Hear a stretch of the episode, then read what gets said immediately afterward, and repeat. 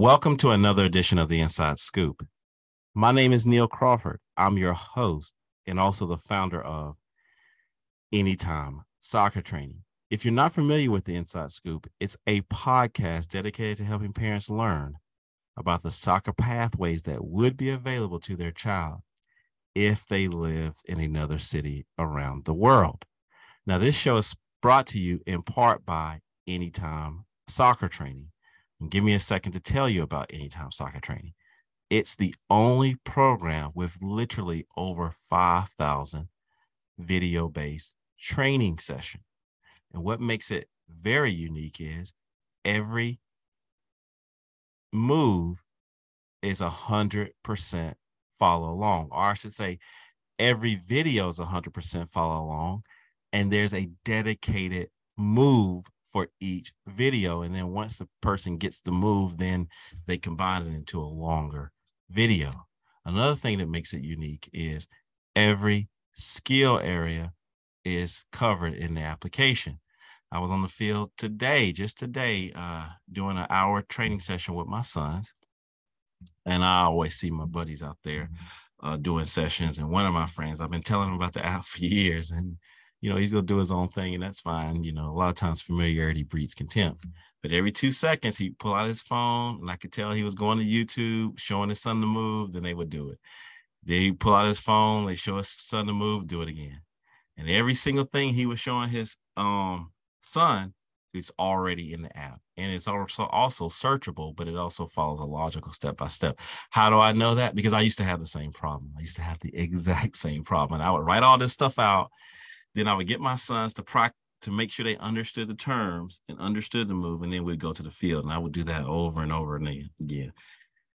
And occasionally I would find a YouTube video that was follow along, but it was too either too long or didn't have the variety, whatever. And so I set out to solve that problem. I'm trying to solve that problem for parents who work with their kids, and I'm trying to solve that problem for teams that want to assign their kids homework. And that portal is coming out in a few weeks and you're going to be able to give all your kids uh, soccer training homework and know that the videos are about five minutes each cover all the different skill areas 100% follow along and follow a logical progression.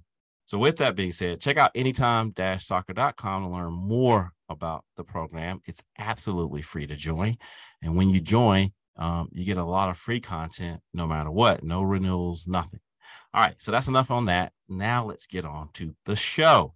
So allow me to introduce myself to our first time listeners and our newbies. Again, my name is Neil Crawford. I'm the founder of Anytime Soccer Training. But throughout this podcast, I have also given myself a few other self-proclaimed titles. Now I started off with just become just calling myself the mayor or unofficial mayor of parent trainers. And I'm going to drop a show in the show notes that kind of goes over what a parent trainer is and is not.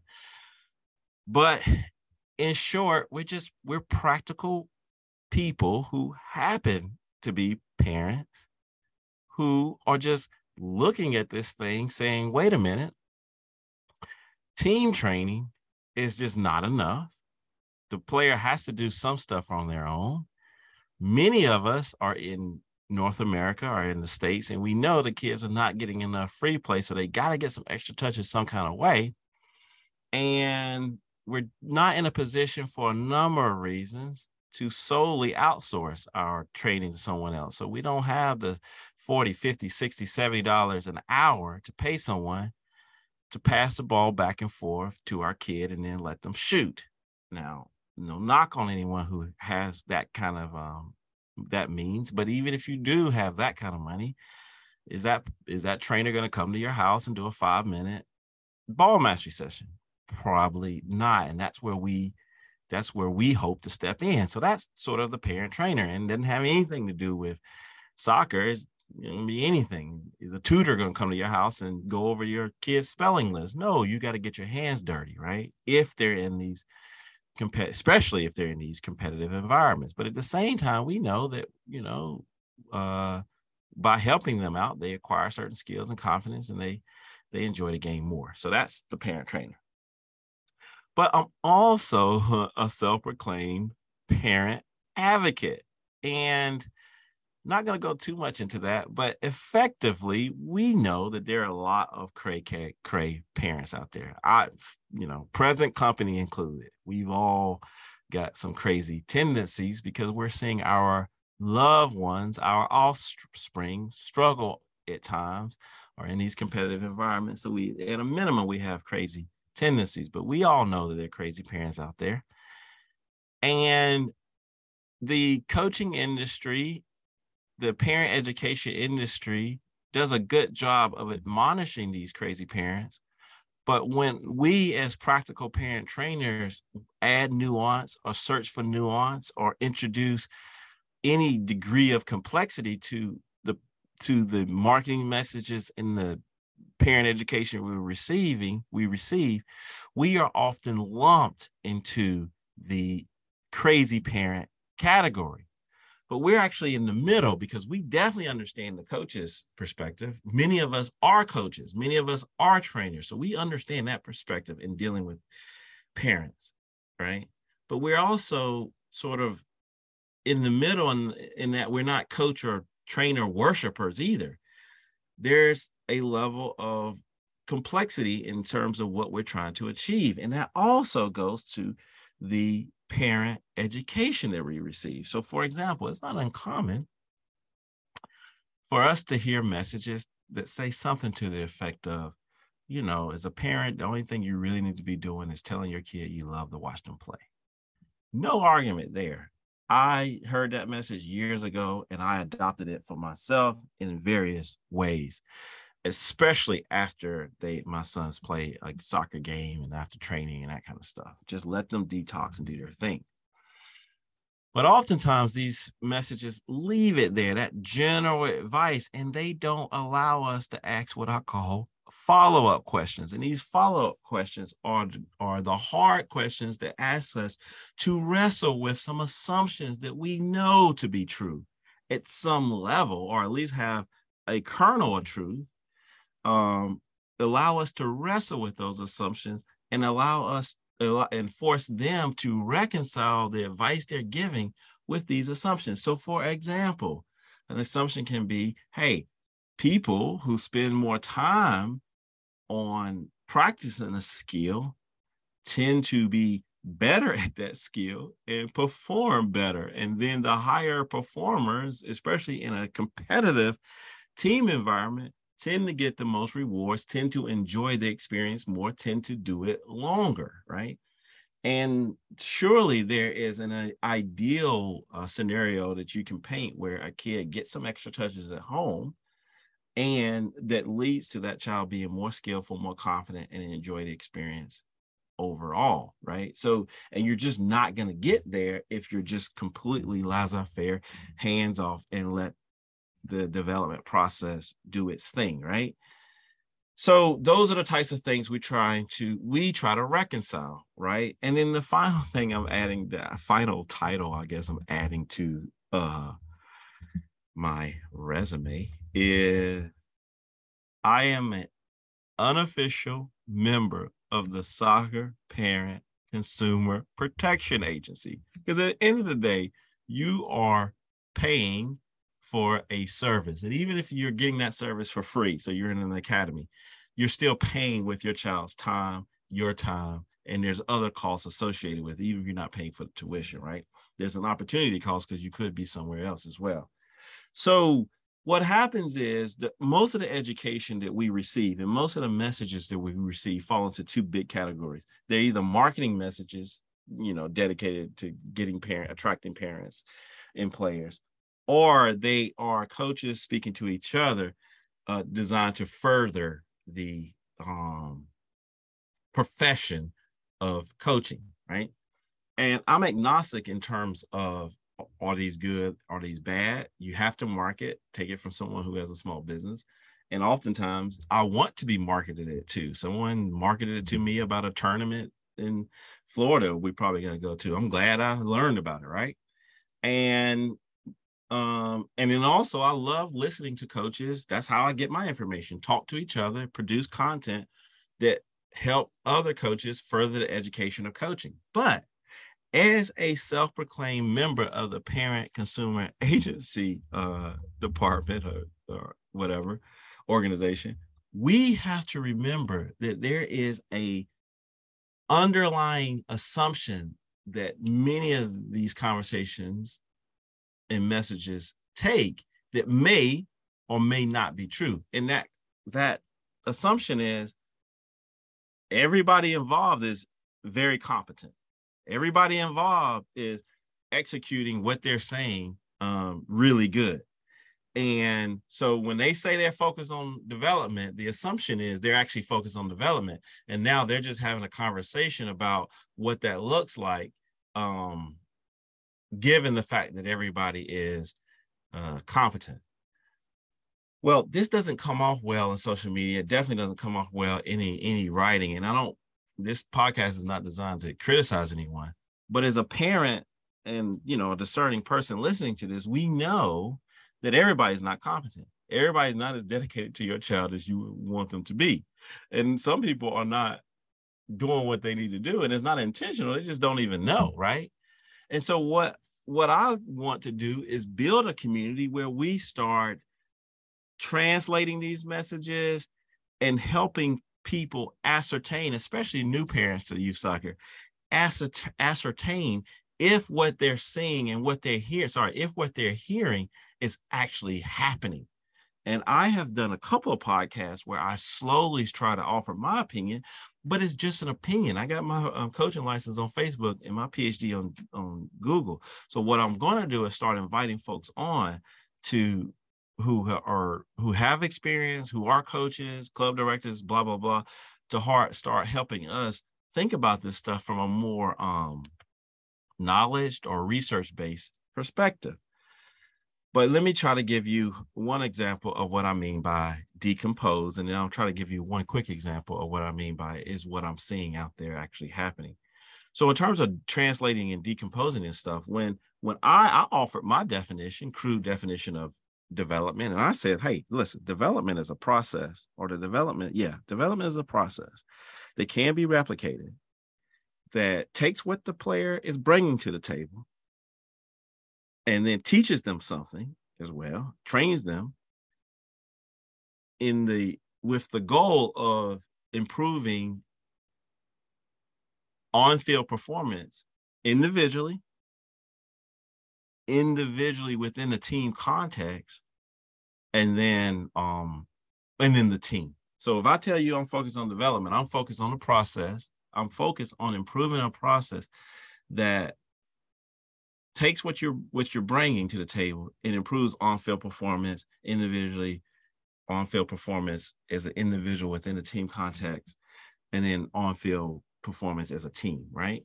And and the most important thing about that is from my perspective, anyways, if I had custody of your child and was training them, is all this other stuff that, and I'm gonna have to do a show on this, all this other stuff are, can be that you hear often can be complementary factors to that process, but they're not core components of that process. So like level competition is not a core thing, or playing in this particular tournament is not a core thing there's a there's, there's some core things that, that have to be in place, which I kind of talked about: time, instruction, um, effort, repetitions. But all that other stuff can help accelerate, can help, you know, in a lot of ways. But there's a core foundational process that I, at least I follow. Okay.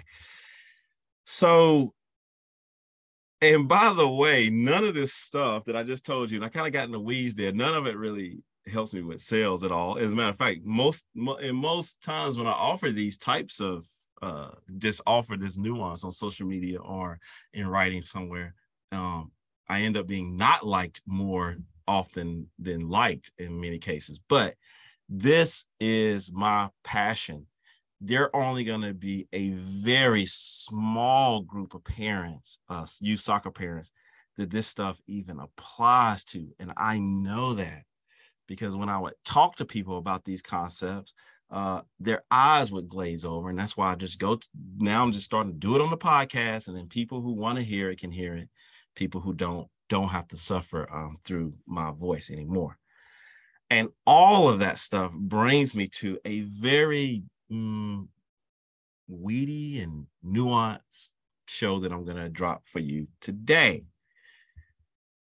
So, we talked about parent we talked about the messages that we we get when it comes to parent education. And one of those messages that you, or one category of those messages you often get is, you know, they certain center around what you should and should not be doing as it relates to training, whether it be training a kid individually or training a team. Don't waste your time doing this. You should be focused on this, or you should be focused on this at this age, blah, blah, blah. And I want to add my own perspective on a very specific part of, of this conversation and a very specific thing that I constantly see as it relates to advice given to folks about where they should spend their time in training. But before we do that, we have to take a step back and say, look, what are some of the big categories of actually development and training? Well, there's tactical, right? Team stuff and what in tactical awareness and game understanding, that kind of stuff. And I'm not going to go into any details with explaining these. I just want to give you that big framework so you understand where I tend to, where I'm going to focus on this particular podcast. And then, just like any sport, there's a physical fitness and performance element, right? There's a mental toughness, of course, and a, and a mental um, component to any any any sport and you have to handle that in a developmentally appropriate way. Sometimes some companies or some people are trying to fix they'll the you know as an industry about fixing your confidence. So some people will do that and then some of it is just more mindset training to help you uh, realize your potential uh, and understanding that the way you think is a big component of a driver of your ultimate success. Well as you can imagine i tend to focus on the technical aspect. And even within that, it's the um, skill acquisition piece of it. And that's where um where I spend a lot of my time. And and as a, a recap, right? Because I'm not a coach, even though I have coached, I'm not a trainer, even though I do train. I'm really talking to you from the parent trainer perspective. And from that perspective, I want to do a recap to say, as a parent, I focus on the technical skills. Not only do I focus on the technical skills of my, my sons, and I encourage other parents to do the same, but even within the technical skill part piece of what I focus on with my kids, I think the parent is uniquely suited to um, get the most gains when they focus almost exclusively on this following list within the technical areas. And that's the that's aerial control. Now it's not the aerial control juggling receiving the ball in the air dealing with it's not that that's disproportionately more important than anything else. As a matter of fact you can argue it's less important. It's just one of the areas that the team is just not going to spend any time on and you're with your child 24 7 so that's that's where you can get five minutes here five minutes there on aerial control repetitions. We talked about the, the club is going to be with your child a few hours a week. You're with your child every day, all day. So you are uniquely um, suited to help them get those repetitions. And they got to get a lot of repetitions and they just don't have time to do it in team training. You're uniquely suited to help them with their non dominant foot, right? Practice with a non dominant foot. Because for better or worse, most teams don't emphasize it enough.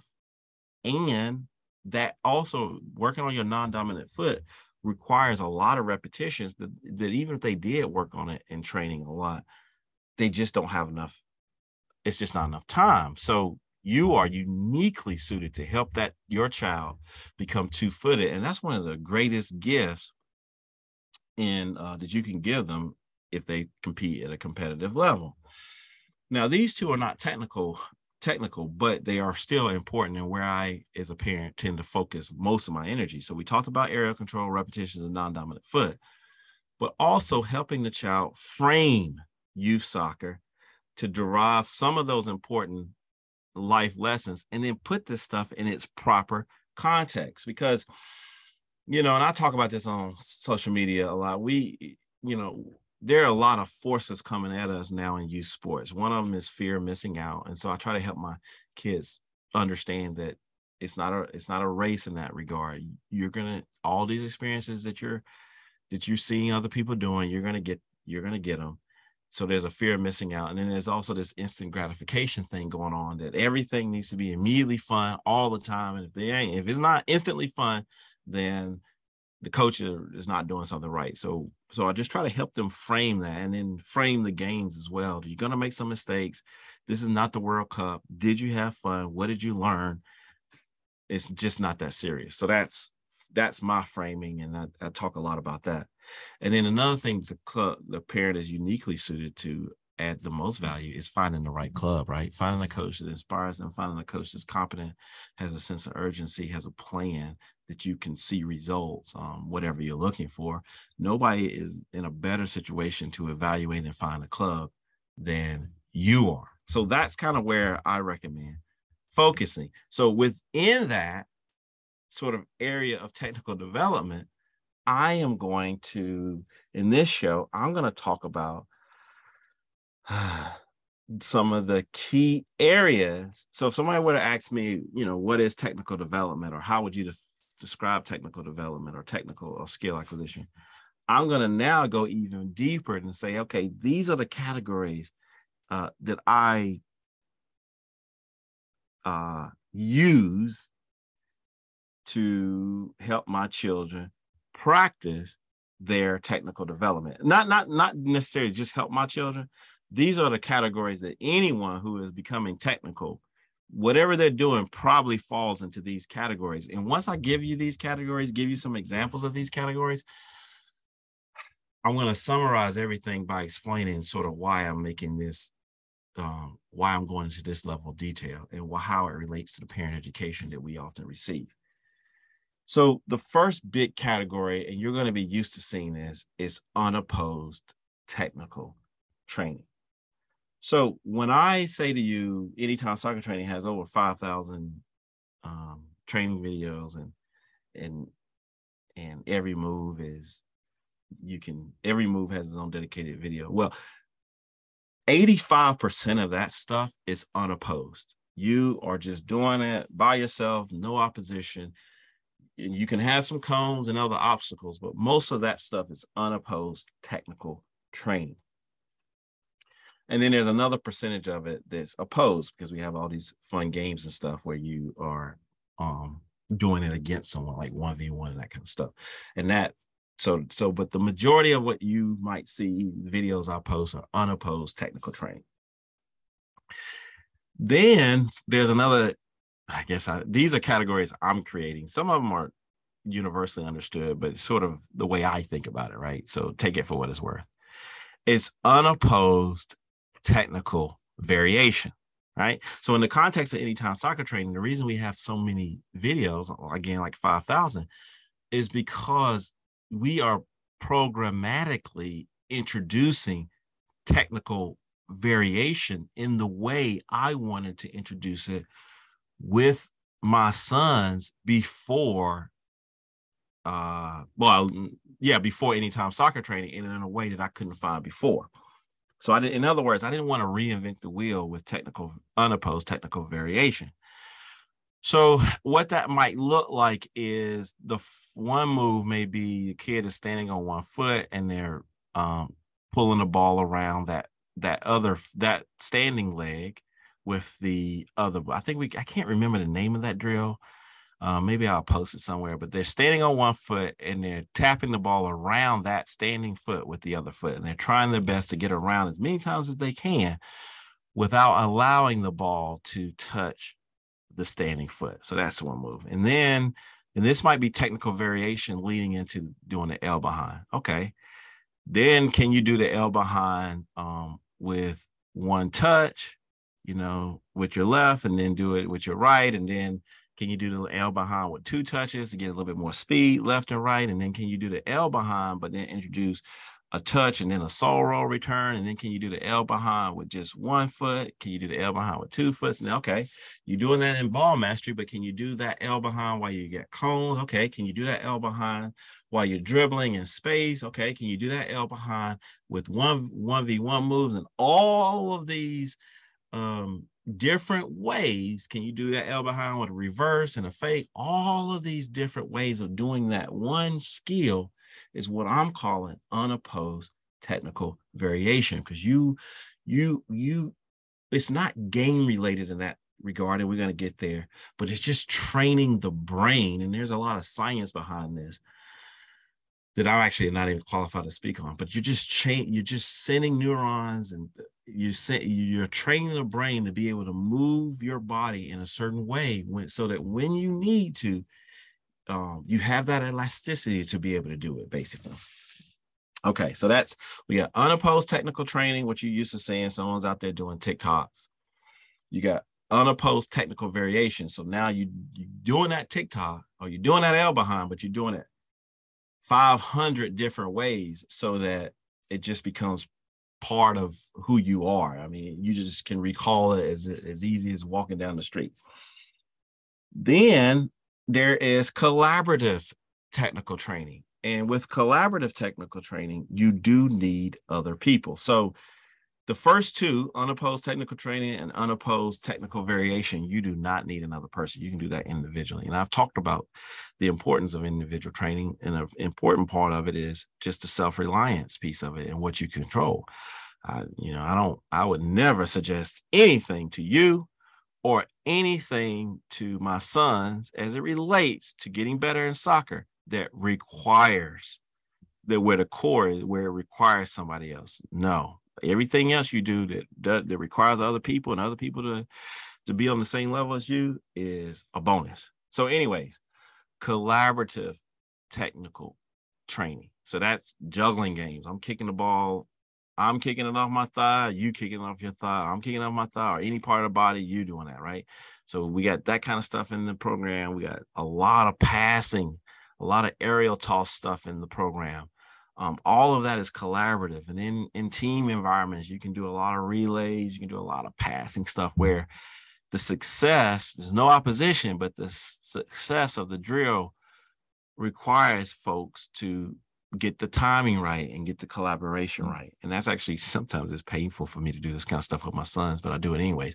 Because that's the last thing they want to do is collaborate. Okay. Now we go on to opposed technical training. Now, the one of the most common opposed technical training uh, things you know of is just doing 1v1. I'm doing 1v1, I'm doing 1v1 and finishing against someone else, right? So I'm trying to take those unopposed and technical and all those variations and i'm trying to apply them when there's actual opposition someone can take the ball from me right now where where I where I'm going to go to next is where I personally believe personally believe there's some confusion. Right? And if you made it this far, I really appreciate it. I've rambled on a little bit, but here's where I think there's some confusion there the next way the next category or module whatever you want to use to help someone become a technical player is game like simulations and those usually in my opinion are controlled environment that are microcosms of a game situation or a game pattern right?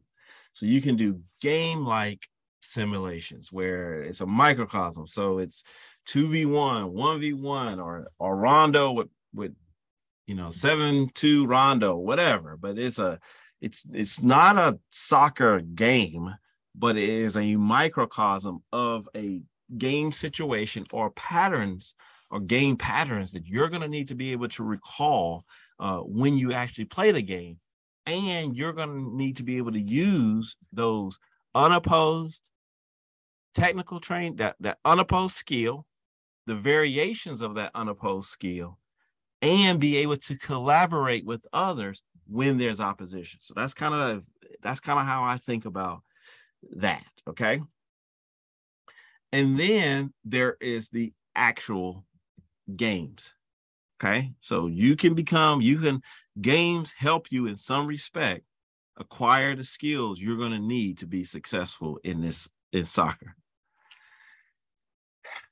And the games uh, follow the, the games or the game format is a spectrum of free play all the way to structured.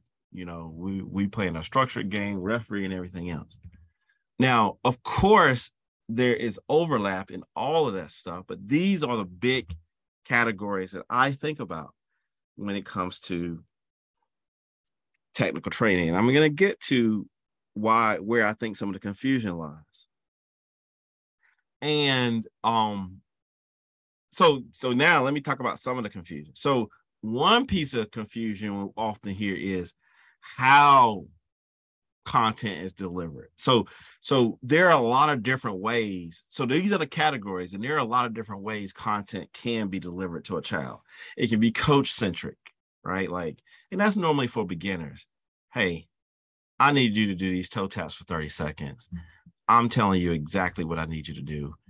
I want to make sure you're able to do it. That's like more of a coach centric. And then you got player centric, where it's like, like literally they figure it out on their own, or you, or there's some parameters, but they're kind of like leading their own um, success in these particular uh, drills or whatever. And then there is like some constraints level, and there's all kinds of where you where it's where where the coach is developing some constraints, but uh maybe in a small sided games context. But at the end of the day, it's still more player and not the coach just telling them what to do.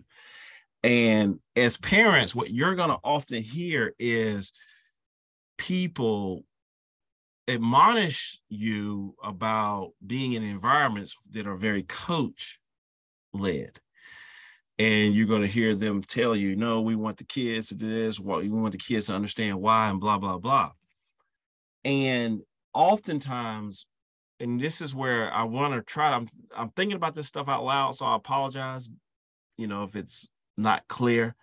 This is where i want to try my best to offer a little bit of clarity not just with the methodology that's used to deliver the content, but actually what you're doing. So I told you one thing is how the content is delivered, and you're often going to have people um, criticize anything that seems too too much of a directive like hey i need you to do this they criticize that they want it to be more of the child leading the process and the reason i think they say this is because that's actually how the game is played, right? Soccer is unique in that it's player led, player driven. It's a player driven game, not not necessarily coach driven.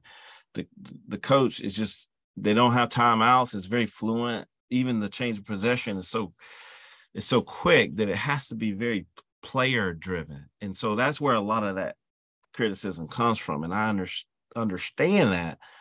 But as again, as a parent um, consumer protection person. I'm just saying that you got to add a little bit of nuance to this stuff and put it into its proper context.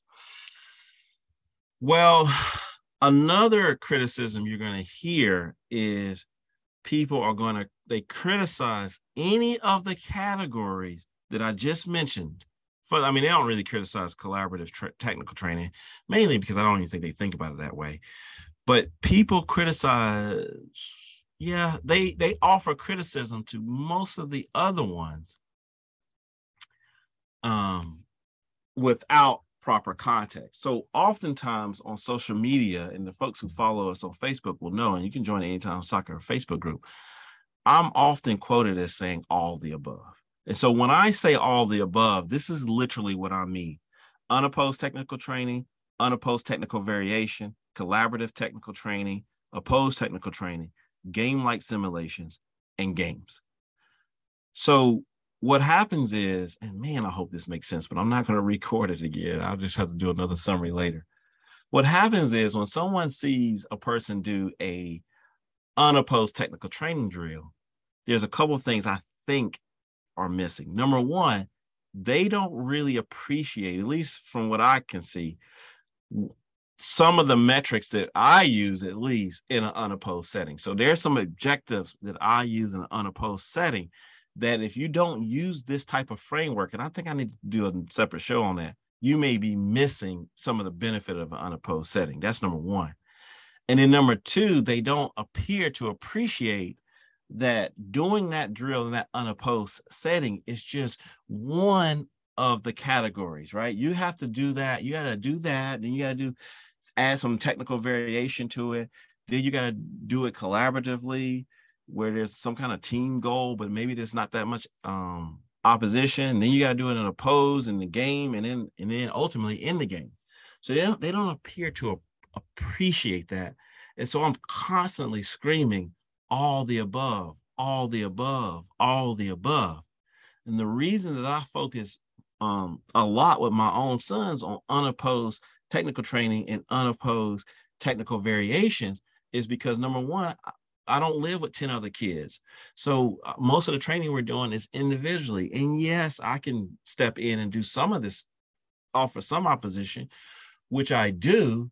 But um, again, the biggest value, it, one of the biggest values I feel is getting those repetitions in. And I don't want to stress my kid out by trying to do something different all the time, knowing that these are just extra touches uh, they're getting because they're ultimately going to go into their team environment. This is not the only training they're going to get. So I said a lot there, but one of the criticisms you, you hear often with unopposed technical training is comes because they don't really understand all the measurements that you can use in an unopposed environment. And secondly, they don't understand it as part of a larger, or at least they don't appear to understand it as part of a larger progression. Now, with the progression, though, however, I tend to think of it not so much linear, but as a circle. So my sons, you know, they started off just playing. They played all the time. They played with me all the time. you know, I didn't roll start off training them. And then that's and they do a lot of that stuff way before we get into, I guess you'd say more structural, structured, unopposed technical training. And then they spend the majority of their time on a soccer pitch in a team-like environment. So it's all happening at the same time. Um, but it's still part of a progression. So the best way I could describe it visually would be it's a circle, but it's it's a wheel that's constantly rolling, constantly rolling. And me as a parent trainer, I emphasize the portions of the I should say I emphasize the categories that I know this the, the club doesn't have time um, to do. And now I'm going to make one more very, very important point, but it's also very, very nuanced. You'll often hear people say, um, you can take this unopposed drill and you can make it more game like. And ah, I, I never like, I, I, I don't like thinking about it like thinking about like that. I think that's just an over simplification. So I, I'd rather go into a, two, a little bit more detail about how I think about it. And the criticism is don't just do, I'm going to make this up, don't just do toe taps, do toe taps while you're dribbling and doing that because that's more like how you, the skill you use in the game. And I'm, I'm trying to think about this out loud, but no, I tend to say, all right, we got unopposed training. We we talked about we we talked about adding the variations. So when they when they say that, what they, in my opinion, what they're really saying is you can add technical variation to an unopposed technical drill, and that's what I do a lot, and that's why we got five thousand training videos in the application because we add a lot of technical variation to um, an unopposed technical drill because you're going to need that technical variation when you start doing this stuff in opposition against opposition and in games.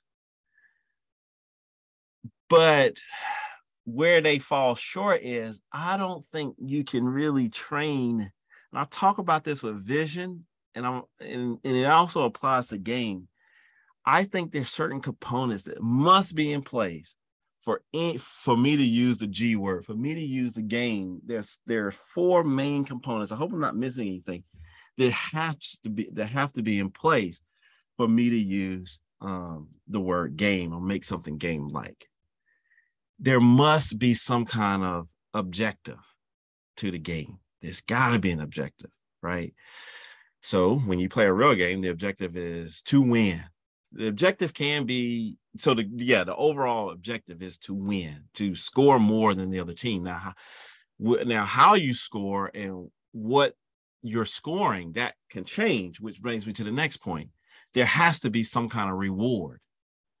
So an example would be in my son's training, it's not uncommon for them to do some kind of game where eventually they got to pass the ball, the team that can move the ball and then pass it through two cones, and it may be cones set up everywhere can win. And they may have to get three or four passes through two or three gates um, in order to win the game, right?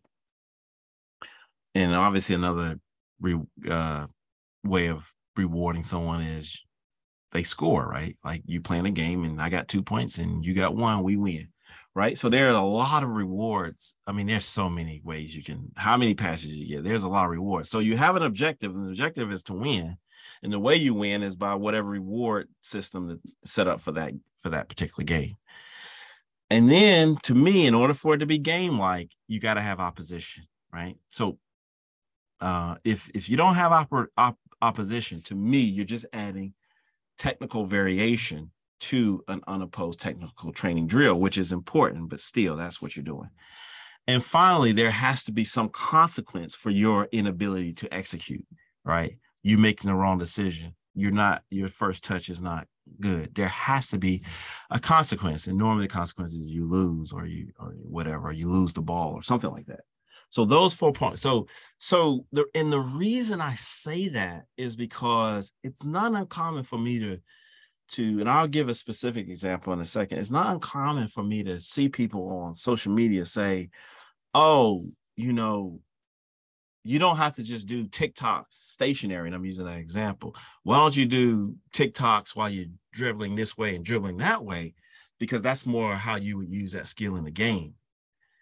And what happens is, and this is this is this is very, very nuanced stuff. And I got I'm probably to do some more shows to try to get deeper into this is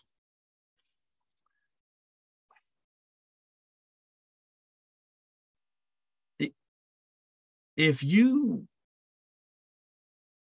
what's the best way to say if you want to test your ability whether or not you have uh, increased on-field performance like i said there has to be consequences for your inability to do it in other words, if you do something in an unopposed environment that you are saying is game like, and that's all you do, then there's it's very difficult for me to determine or ascertain if you actually can do that skill that you're that you're talking about. I have to set up in an unopposed environment. Sometimes I got to set up measurements, and I think I got to do another show on this that lets me know and lets you know immediately that you're unable to execute this drill in an unopposed environment. And when you introduce too much variability in an unopposed environment, now, of course, you do that some, a lot. But I'm saying if I really want to ascertain your ability to do something, then I got to add structure to it so that you and I know if you're able to do it. So let me try to give you examples. A friend of mine that posts a lot of a lot of great content on social media uh, in the Facebook group, and I'm actually gonna steal some of these drills and add them to the program. And he has one drill which I really love, where the player um, rolls two soccer balls or one, it doesn't matter. He rolls them first, and then he dribbles around those balls in any way he wants. So he's rolling the ball balls randomly, and they're gonna be at different speeds, and he's dribbling around the balls, and then he shoots. Okay, and my friend's comment is, hey, this is more game like. This is more of a simulation of the game. And this is too difficult for me to explain on, on social media. But to me, no, it's it is a fun way to make a technical drill more challenging and to engage the kids. And it adds a level of technical variation now, right? Because you got to measure, you got to really adjust to the speed of the ball, where the ball is going. You got to be able to finish, everything is moving. So you're adding a level of technical vari- variation there, right? So you might, so for me in my world, I would start with that same drill with some static cones. And then I might do the roll the balls and blah, blah, blah, and do that. And I'm, but those are technical variations. It does not become game like, in my opinion, until you have an objective, which in this case would be scoring. You got to score the goal. The reward would be you actually scoring, if that's what you're trying to do. There has to be a consequence for you're not achieving this goal. Um, and there has to be some degree of opposition. Somebody got to, someone has to take the ball from you when you don't do whatever it is you're trying to execute. To me, that's game like. Other than that, it's technical variation. And why do I say that? Because as parents hearing this stuff, and I talk to parents all the time that hear this stuff, they're drawn to this language of, oh, the training has to be game like. I just saw a trainer today. Um, um, passing the ball five or six times to the kids, they turn and shoot. And that's nothing wrong with that. But I just want to be clear that's not game like, that's just technical variation. Technical variation is important, but don't confuse the criticism of unopposed training with trying to make unopposed training game like. I guess I'm basically saying unopposed training, unopposed technical training variation. Um, collaborative, unopposed collaborative training, that only can take you so far. That's effectively what I'm trying to say. It only can take you so far. You're not going to be able to squeeze, but so much game like you can't. You can't squeeze game like um, effectiveness out of these unopposed settings. Now, so if you're if you're view is that's why I don't do unopposed uh, technical training. I got to do another show on this, but I think you're missing some extremely important um, things that I that I look at in unopposed training that you probably are not aware of because, or at least you don't care about them, and that's fine too. Um, because I think there's a lot that can happen in an unopposed environment. But if that's your point, hey, that's why I don't do unopposed. I only do opposed and and game like stuff. That's fine too. But I guess I'm basically trying to say you can't get some of the things that I get out of unopposed training. You can't get that in a real game like environment or drill. And you can't get some of the things that I look for in a game like drill. You can't get that in an unopposed uh, environment. It just doesn't happen. And so I don't know if this message makes any sense to anyone. I don't know if this message is going to help anyone but I'm just going to summarize it one more time. When my sons hit the field, I know in my mind they're doing unopposed training, um, unopposed technical variation to that training. They're doing some collaborative, unopposed technical training. Then we're going to do some 1v1 and other games where uh, they're opposed. And then when I have ki- groups of kids, like in my clinic, we do a lot of game like simulations, moving, passing, that kind of stuff. And these are patterns and um, situations that they're going to need to call upon in real games. But, and then finally, there is the game. And not to overcomplicate it, but the game starts with free play. You just playing, right? And all that stuff that we're talking about, you're pulling out in a free play environment. And that goes all the way up to um, a structured environment. And one of the reasons why free play is so important because it gives you an opportunity to tap into all of that variation um, that you've been practicing. And the reason it's important that you you have that environment to tap into that technical variation is because you're going to make a lot of mistakes. And in a free play environment which we talked about your the consequences will not be as dire as they are in a structured environment right? Which brings me to the final point. In order for something to be game like, when you hear me drop the G word, then there are four components that's got to be in place. There's got to be some kind of objective, there has to be opposition, there has to be a reward, and there's got to be a consequence for not um, for for your mistake.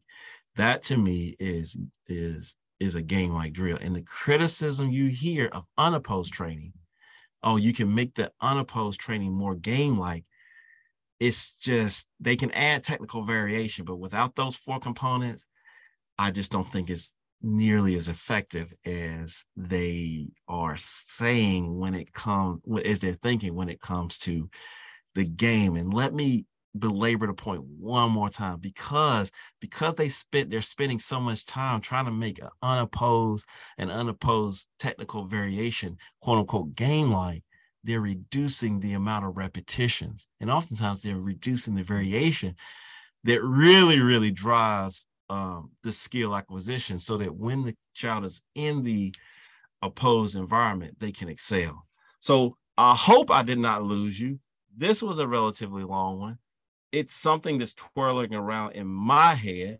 I would love to get your feedback on it. Um, I don't know if it makes any sense. I'm so hesitant to even publish this one, but hey, I've spent this much time on it. You're gonna have to hear it one way or the other. But uh, yeah, that's that's just my two cents there. So definitely, this show is brought to you by Anytime Soccer Training.